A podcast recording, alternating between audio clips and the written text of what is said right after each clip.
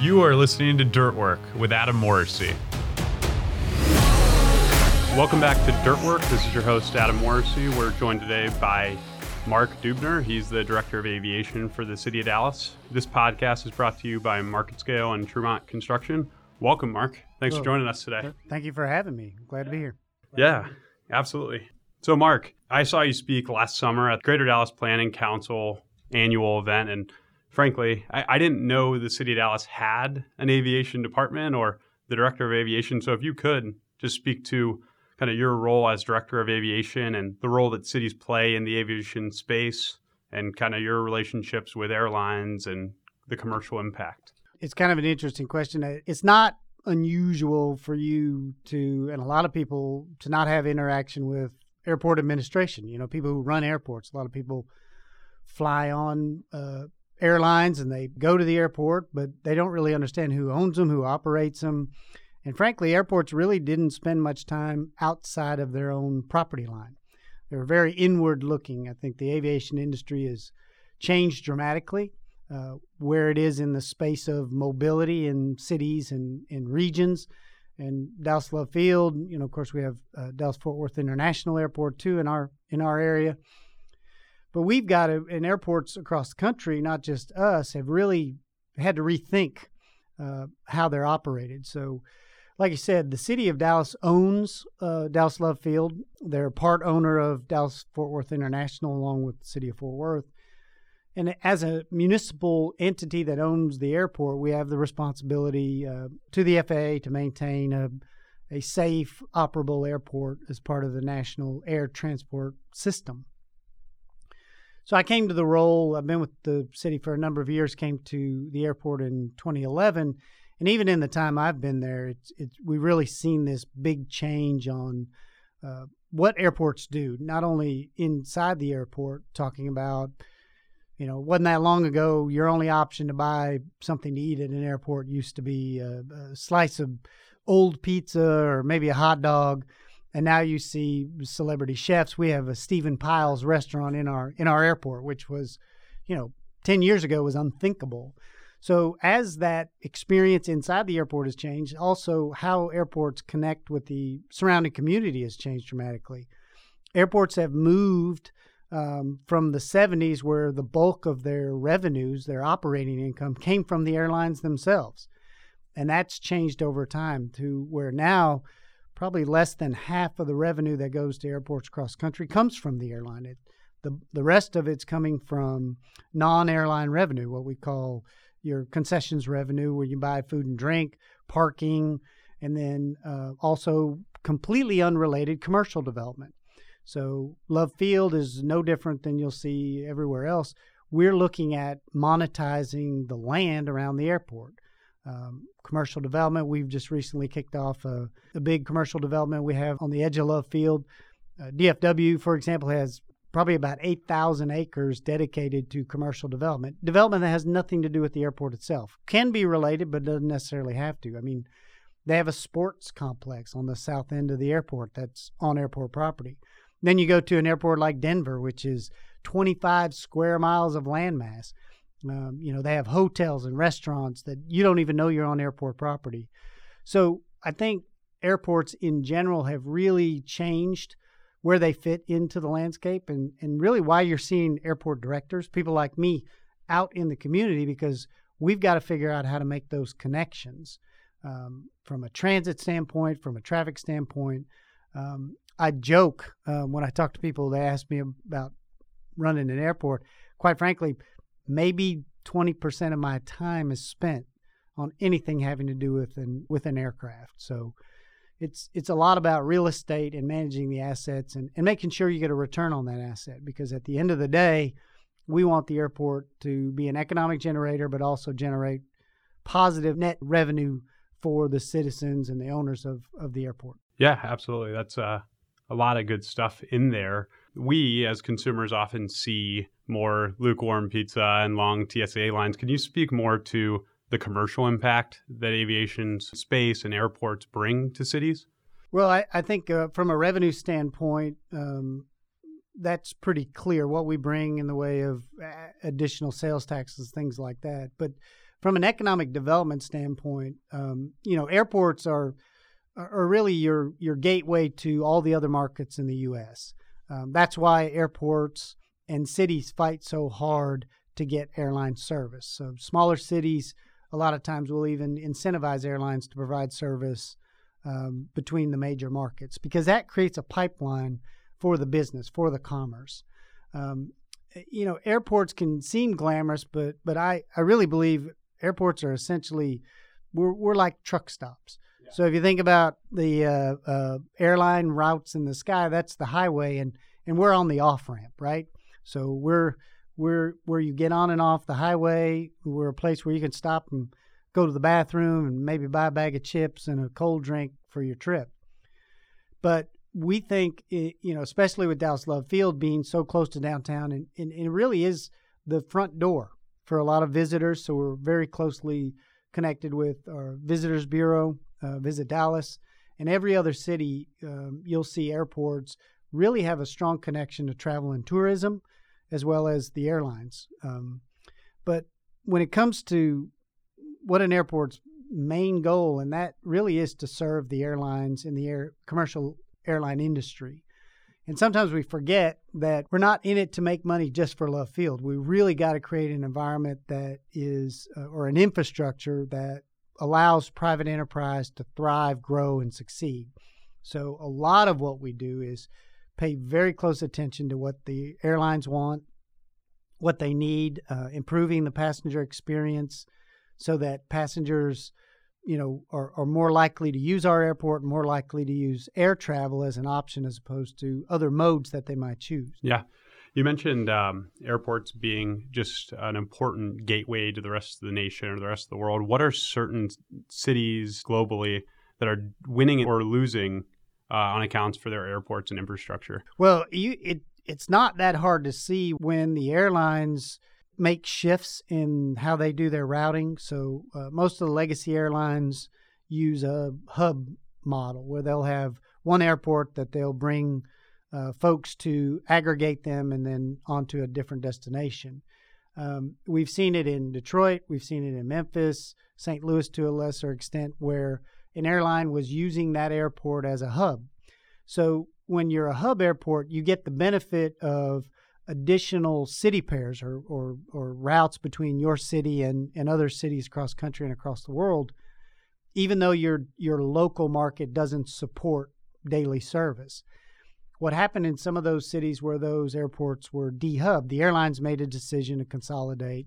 It had a very uh, detrimental impact to the airport and to the community at large because a lot of routes now that were convenient nonstops from, say, Memphis um, Pittsburgh, they lost that service. And so, you know, you make a decision, I think, on your travel based on convenience, time, and, and that's really where air travel is a winner, is it essentially cuts your travel time. But when you get to those shorter flights, the, the mid mile, I like to call them, where it's a three or four hour flight, when you're faced with what air travel is today between getting to the airport, checking, checking a bag, getting through TSA, time to get ready for boarding. You know, even a one hour flight is really a three and a half hour endeavor. So I think airlines are very sensitive to that. I think the long haul markets or the long mile, and uh, and I think airports are facing increased competition, um, especially with gas prices coming down. Car travel is strong, um, a good competitor. Um, best example I can give um, I know not everyone's from Dallas, but you know, Dallas to Austin is a, a maybe a three-hour drive. Now that the speed limit's 70 miles an hour, um, but say a three-hour drive, you really have a tough decision to make. Do I want to have a three-hour airport experience, or can I just get in the car and drive three hours? Essentially, it's a neutral impact to your time, so you, you gain no real savings.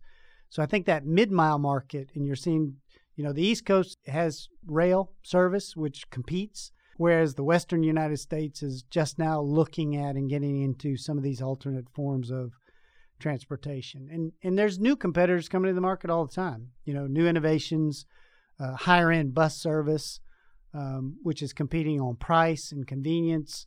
Um, maybe not time, but if you can take a bus ride, three hour bus ride with all the amenities, comfortable seating, Wi Fi, you can do business.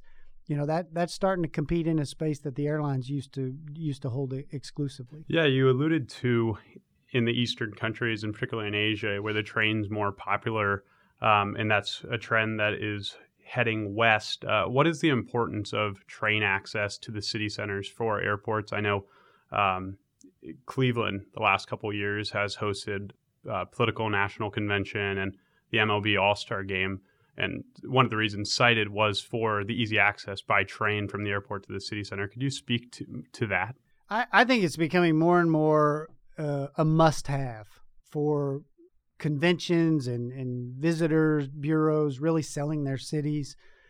More and more of uh, travelers want an option to either take rail, they can catch maybe a, a TNC, uh, an app based ride, um, they can rent a car, or they can take a taxi. But they increasingly want all of those choices available. I think you've seen a lot of success at airports like Atlanta, um, Cleveland, you know, any number. Of the certainly the east, eastern seaboard of the U.S. has already has had rail access. D.C. and New York, um, that is driving, um, I think, a lot of interest in those airports and from a visitor standpoint because when I go to Atlanta, quite frankly, if I stay downtown, it is really easy to take MARTA from the airport to downtown.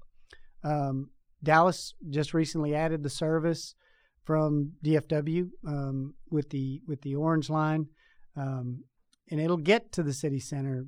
Still, probably need to look at maybe an express that'll shorten that trip, but um, I think rail has got to be part of the equation for airports functionality and bringing people to the city center because it's just a product someone wants. You gotta you have to provide you know the the product and service that the, that there's a demand for. Trains connecting the airports to the cities does that play into airlines determining hubs at all, just due to consumer preferences? And then to take it a step further, how does that impact um, you know the corporations? I know in near DFW there's five or so Fortune 500 companies.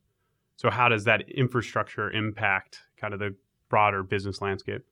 Well, I think overall businesses and especially corporate relocation are looking holistically at, at whatever market they they might be considering. DF, you know, Dallas, Fort Worth, the metro area is got a lot of advantages just from a timing standpoint and reaching both coasts, which is why you've seen strong growth here. Um, I don't know that the airlines necessarily in say a hub decision on how they want to run their operations. There's a lot of technical aspects that go into route planning um, efficiency of airport, turn time, because people forget that an an airport or an airplane is really expensive. And so, well, maybe they didn't forget, but maybe I, they don't. I forget. Yeah, you forget that. Um, and so it's an asset that needs to be working. And when an airline has an airplane on the ground, um, it's not making money. And so you know, people complain about delays, but I, I think people have no idea the amount of effort that goes into on a daily and even hourly basis in adjusting the schedule for all of those planes to get to where they need to be because a plane you know it doesn't stay at one airport flies to its destination airport turns around and flies back. It's not a one plane will visit five or six airports in one day so everything is centered around where are the planes when they start and where are they going to be at the end of the day and are they in the right spot? Because they don't want to fly them empty because they don't they're not making money. So the route planning and and adjustments when you have delays say you have a mechanical that mechanical failure or, or problem with a plane isn't just affecting one flight. It's probably affecting 10 or 15 flights between the delay the connection, uh, the additional service that plane was going to provide. You know, and there's not a lot of spare planes because, like I, like I say, they're expensive. So the the whole network of airports across the country is so interconnected. So I think airlines, when they're looking at hub operations, want a you know a well-run airport. They want an efficient airport, one they can get planes in and out of. Um, I think the connecting traffic is what's more important. How quickly, if they have multiple terminals, how quickly can you get passengers arriving from one flight to the other terminal to catch their connecting flight? Uh, and I use Atlanta probably as the example of the best um, designed airport for connections. It's it's really convenient. Um, it's you can make a connection very quickly, um, and so it, it really is kind of the gold standard. It's an interesting question. I don't know that airlines necessarily make decisions always on dollars and cents. There there is some gut to it, and and they're playing a pretty big guessing game because they they're planning in advance of, you know, they sell tickets six months in advance. So you're you're sort of betting you're going to plan a flight without knowing whether it's going to be full or not. And so those adjustments and tr- trying to anticipate that demand is is really a tough task. Yeah, it's always floored me, uh, kind of that black box on how airports forecast demand and uh, fill the seats. Shifting gears a little, I mean, it's clear that airports are a key piece of city infrastructure, but rarely do you see new ones opening. So, what are airports doing to reinvent themselves uh, with a changing landscape of the way we live and the way we work? Yeah, that's interesting. You know, I hadn't really thought about there are not a lot of new airports being built. The best example probably is when Austin closed Mueller and and moved out um, uh, out to Bergstrom. Those are pretty big decisions. I, I, you know, and I think what's driving that is the infrastructure costs are massive when you're talking about uh, an airport. One runway, um, you know, it was just one runway is probably a two hundred million dollar proposition. Um, one terminal now is, say, you want to build twenty gate terminal. That's probably a one billion dollar uh, proposition. Um, so building that infrastructure is very expensive. I, I, think it's most of the metro areas in the U.S. are being served, um, and I think the strategy of most airports would be to grow um, rather than to build new. Um, airports like Love Field, my airport is really constrained. So we're a, we're what you call a medium hub airport. Um, we're pretty limited, and a lot of the interurban uh, airports like us are, are limited by size. So we, you know, we're 1,300 acres. DFW, when it was opened in 1974, it's 18,000 acres. So they planned for a lot of these uh, newer airports that were brought online in the 70s and early 80s. They planned for a lot of expansion. They planned for very large airports with very large operations. The challenge has been now that when they built these mega hub large hub airports outside the city with the idea that they'd have room to grow, no one really thought about the development of these cities growing out towards the airport, which has, you know, actually made it tougher to get to the, the what was to be the more convenient airport. You look at O'Hare, you look at DFW. I mean, at certain times of the day in the Dallas area, you know, it it it, it could be an hour hour and a half drive trying to fight the traffic just because of all the development that's happened out towards the airport. Denver's experiencing that. It, will be interesting over the next 10 years. The biggest growth in the last probably five years in the airport sector, though, has come from the medium hub airports, the smaller markets. Um, as we see technology playing a bigger role in where companies can locate. Um, I do think the big corporate lo- relocations have focused on large metro areas, very strong economies, good big airports with you know global reach, and there's a synergy to that. You know, you know, once upon a time when I was young, you know, if you want to be an advertising business, you went to New York because that's where all the advertisers were, and that's and you know uh, Silicon Valley, and now you see all these sort of um, a real renaissance in these smaller, medium-sized cities. Pittsburgh, uh, Cleveland's a great example of a really reimagined city, and it's it's really the airport's been experiencing a lot of growth up there because you have a tech company that now just really, if you give me a T1 line, uh, I can open my business. Quality of life is better. Congestion, you know, people don't want to live in these large metro areas anymore.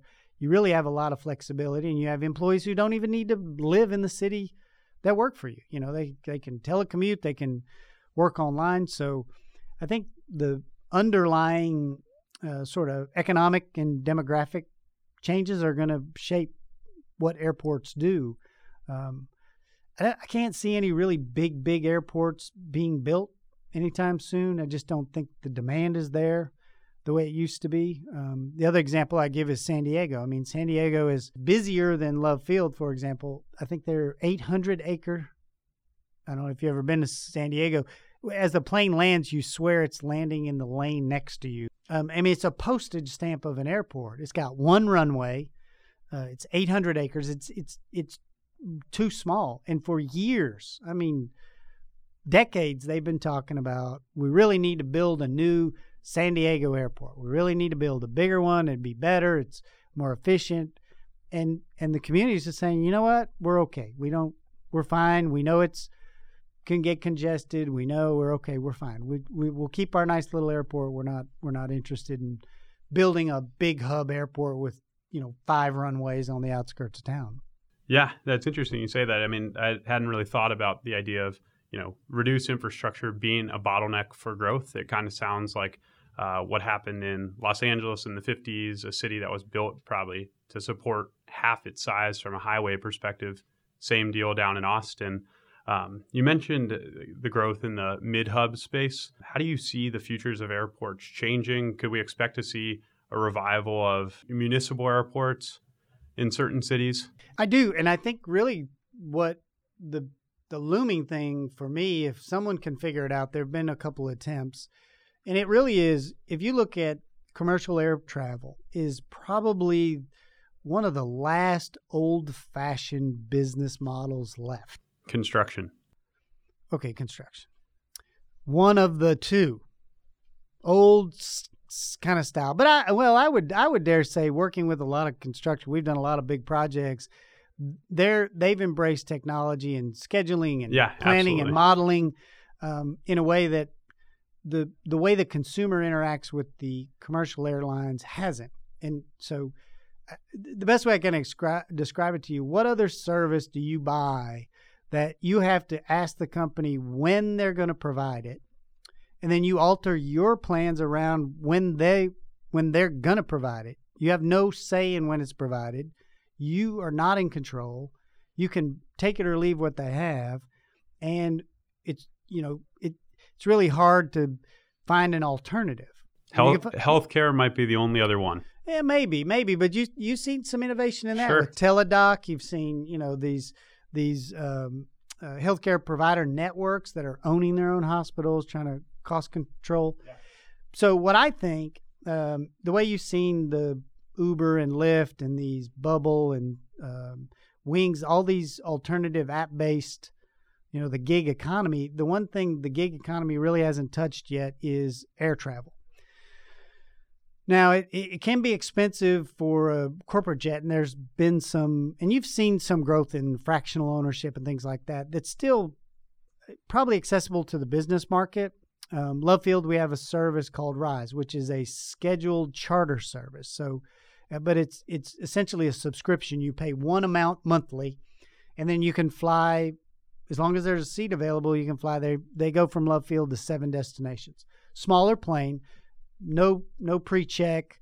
Um, we have seasonal service at Love Field um, through uh, Taos Air, which flies from Love Field to Taos, New Mexico, and it competes on price. Once again, there's no there's no security check. It's it flies under a different operating certificate with the FAA. So I think as they can figure out the financial model, the internet and sort of the gig economy is going to figure a way to aggregate demand. Because essentially, you know, if you think about it, if you get enough of scale, because that's really how commercial airlines work financially, is they have 140 people on a plane.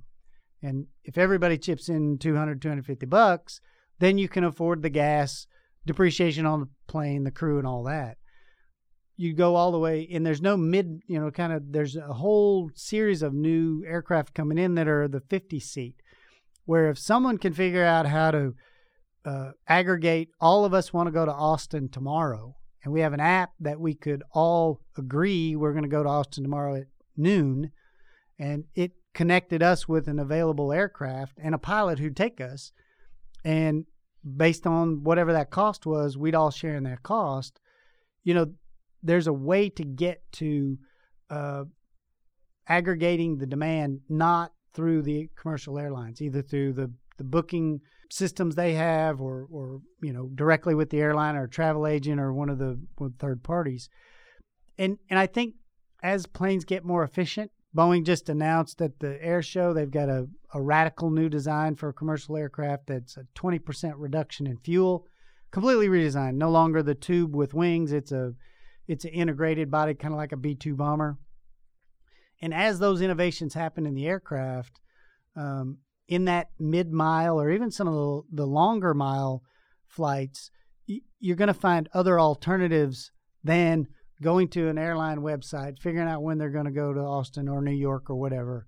And, and someone someone's going to figure that out. Someone way smarter than me, that's for sure. But I think these additional or newer products, different ways to deliver air service, and some are failing, which is that's good because people are trying new things. Airports have got to get ready for that. So, Love Field, for example, one of the things we're talking about is uh, a non commercial terminal. So, right now, all our, our current terminal and every terminal on a, a commercial airport you know, is TSA, where, where they have a sterile area. We pass a certification. We get inspected every year, all those kind of things. These other services don't, they operate under a diff- different certificate. So they don't have the same requirements. So we're, we're kind of in the early conceptual stages of, well, if we were going to provide neutral um, services to any of these types of new services from an airport infrastructure, we would need a terminal that would be convenient, wouldn't be burdened with screening and but there might be some baggage handling systems. So we're we're trying to get out a little bit ahead of the curve on where the air travel market is going to go. And and you know, I think between the aircraft people figuring out ways to connect cons- you know availability with or demand with supply it's it's got to get to the air travel market eventually. Yeah. I'm I'm convinced of that. While we're on the topic of innovation and technology, you know, you hear a lot about bullet trains and you know even the Uber Elevate who's piloting here in the next couple years. How do you see those that type of technology changing airports, transportation in cities? It's a big one. Big question. Yeah, but I I think it dovetails into what I was just talking about. So talk about you know, and, I think I've talked a lot, and a lot of people are very interested because there's a lot of marketing around the air taxi, especially with Uber as a company, uh, Elevate, um, you know, really promoting this idea of vertical takeoff uh, and landing vehicles. You, you, see it a lot because you have one company really pressing the issue and really driving um, to to provide that service as an alternative in a in a urban environment the thing that no one's really talking about is the same sort of technology that's going into these aircraft that are vertical takeoff and landing, or what, what they're really calling a sort of a hybrid. That's a vertical takeoff and landing that converts to a fixed wing. So helicopters are very expensive because they're very inefficient, right? So you think about flying. Fixed wing aircraft are very efficient because once they get up to speed, it doesn't take that much to continue the speed, but the movement of the aircraft over the wing provides the lift. And so you're not pushing the plane up, you're pushing it forward, and the the higher air pressure under the wing is what gives you the lift. VTOLs are kind of a different animal altogether. Electric uh, that use multiple fans that are computer controlled for stability, and it just gives you a power to weight ratio that works for electric. Other aircraft that they're kind of designing would lift you vertically, but then convert to a fixed wing because the vertical takeoff and landing aren't very good at traveling long distance. So the prime example I give you is a Dallas to Austin, right? If you could take off from downtown, you don't have to go to Love Field, you don't have to go to DFW. You can lift off, and then as you go forward, the aircraft converts to fixed wing, which is much more efficient. And there's manufacturers looking at this 150, 200 mile range for an electric aircraft that can vertically take off and land. So now you don't travel to the airport, you're literally a downtown to downtown service. So, I mean, I think airports will always have a place because jet powered fixed wing aircraft are the best solution for the long mile. I think bullet train, high speed trains, um, these hybrid sort of vertical takeoff, converting to fixed wing would, and automobiles, quite frankly, are still going to compete in the mid mile market. And then that last mile, you've got the transportation apps, you'll have the flying taxis. So I think you we need to think about the type of trip you're taking, and then each each of those different types is going to see different technologies and different com- competitors in that space. Um, you know, high speed rail makes sense for the mid mile. It's not it's too complicated to try and go you know from here to Chicago on a high speed rail. It's just it's difficult. Um, Dallas to Houston is what's proposed, or a lot of the routes planned in California. Those make a lot more sense, and they'll compete directly with air travel. So, from what I can see, the airlines are more interested in that long mile because that'll always be their market. Um, and, you know, frankly, the bulk of fuel that's used on a flight is taken off. I mean, the, the amount of energy spent getting it into the air is the bulk of what they need for the flight. So, long flights don't bother them because they're more profitable. Um, and so, it, it'll be interesting as these technologies come into play how that shapes what airports need in the way of infrastructure. Um, and even the air taxis, we're working on that now. How are we going to accommodate that? Because if you arrive from Chicago on an aircraft and you want to take a, a air taxi to Frisco, I want to be able to get you from your terminal. If you check the bag, I want you to be able to get your bag and get to your air taxi relatively quickly and easily. So those are the challenges where all all of us airports are going to face. DFW, all the big airports, all the small airports are going to have to deal with that um, changing infrastructure need. Yeah, I'm definitely at the edge of my seat, um, waiting to see all the new innovations with particularly Uber Elevate and their pilot program here locally. Uh, what do you see in your crystal ball for the future of airports and and travel?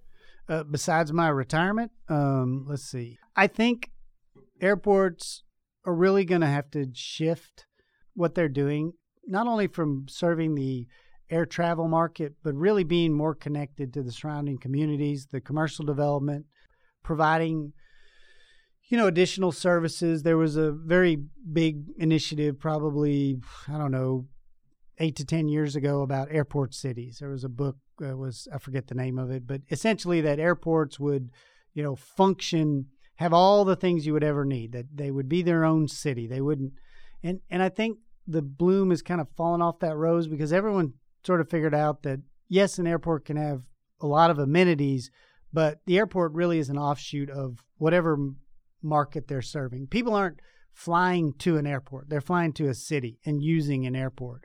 So I I think airports like us, like DFW, are, are really getting comfortable in our role, providing lots of amenities um, to make it a great experience, uh, but also recognizing our job is to get people into a mode of transportation. Either they're coming off a plane, I need to get them into a car or an air taxi or a bus or a train to get to their final destination, or they're arriving and I need to help them navigate the airport, screening, get something to eat, and get onto an aircraft that's going to take them to anywhere in the world. And um, so as we struggle with being better at that, and you know, it, frankly, we spend too much time um, focused on safety and security. That that continues to be the biggest challenge for us as airports and you as a consumer. You know, we hope that technological advances come to where that screening process is to where we all can feel safe when we get on an aircraft.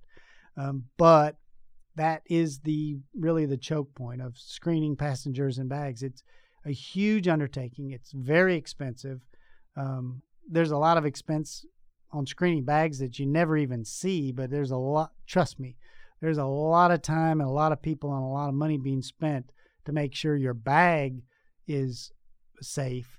Um, in addition to you going through the checkpoint, so that is sort of weighing down the efficiency of airports right now. And and I hope um, there's there's some promising things on the horizon about you know walking through trusted traveler programs. You know, you have PreCheck now, and but that'll get better and better. And and as screening technology, the only the only problem is uh, you know all the smart people working on screening for for bad stuff that could get on airplane. There's bad guys out there figuring out new ways to put bad stuff that can't be detected by the current screening. So it really is an arms race on um, who can come up with In, something that can innovative get by. solutions. Uh, you know, TSA gets a bum rap, but you know you gotta you gotta admit that most folks feel relatively safe and and they've done a pretty good job of keeping any real problems from happening. Knock on wood. Um, in the face of a lot of really, really innovative, um, creative, really smart bad guys out there Sure. thinking up ways to to to get something on a plane that isn't detected. Well, Mark, uh, yeah, that's uh, definitely a lot to think about. But I think that's all the time we have for today. But appreciate you coming on and you know educating us on how much more there is to see and the impacts that airports make in their cities and the development landscape. So once again, we were talking to Mark Duebner, the director of aviation for the city of Dallas. Thanks, Mark. Thank you very much. Glad to be here. Thanks for listening to Dirt Work with Adam Morrisey. We'll have a new episode out next month. If you have any story suggestions or want more info on the show or myself, hit me up on LinkedIn.